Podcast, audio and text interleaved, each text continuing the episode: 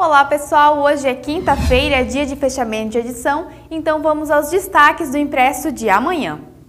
E o governador Carlos Moisés da Silva divulgou hoje em suas redes sociais que o uso de máscaras não será mais obrigatório em Santa Catarina. Segundo ele, com a vacinação e a diminuição do número de óbitos, isso dá mais segurança para que o Estado possa retornar à normalidade. O decreto que estabelecerá a nova normativa deve entrar em vigor neste sábado, dia 12.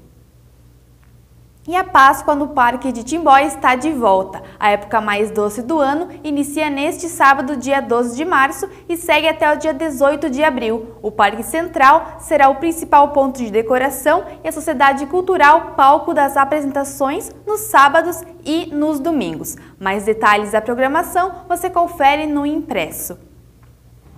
E o Poder Legislativo de Timbó realizou na tarde desta quinta-feira a cerimônia de instalação simbólica da Procuradoria Especial da Mulher. O objetivo da Procuradoria é combater todas as formas de violência e discriminação contra as mulheres. O órgão foi criado em dezembro de 2021 e integra um movimento de casas legislativas de todo o país que instalaram procuradorias semelhantes na busca da defesa dos direitos das mulheres.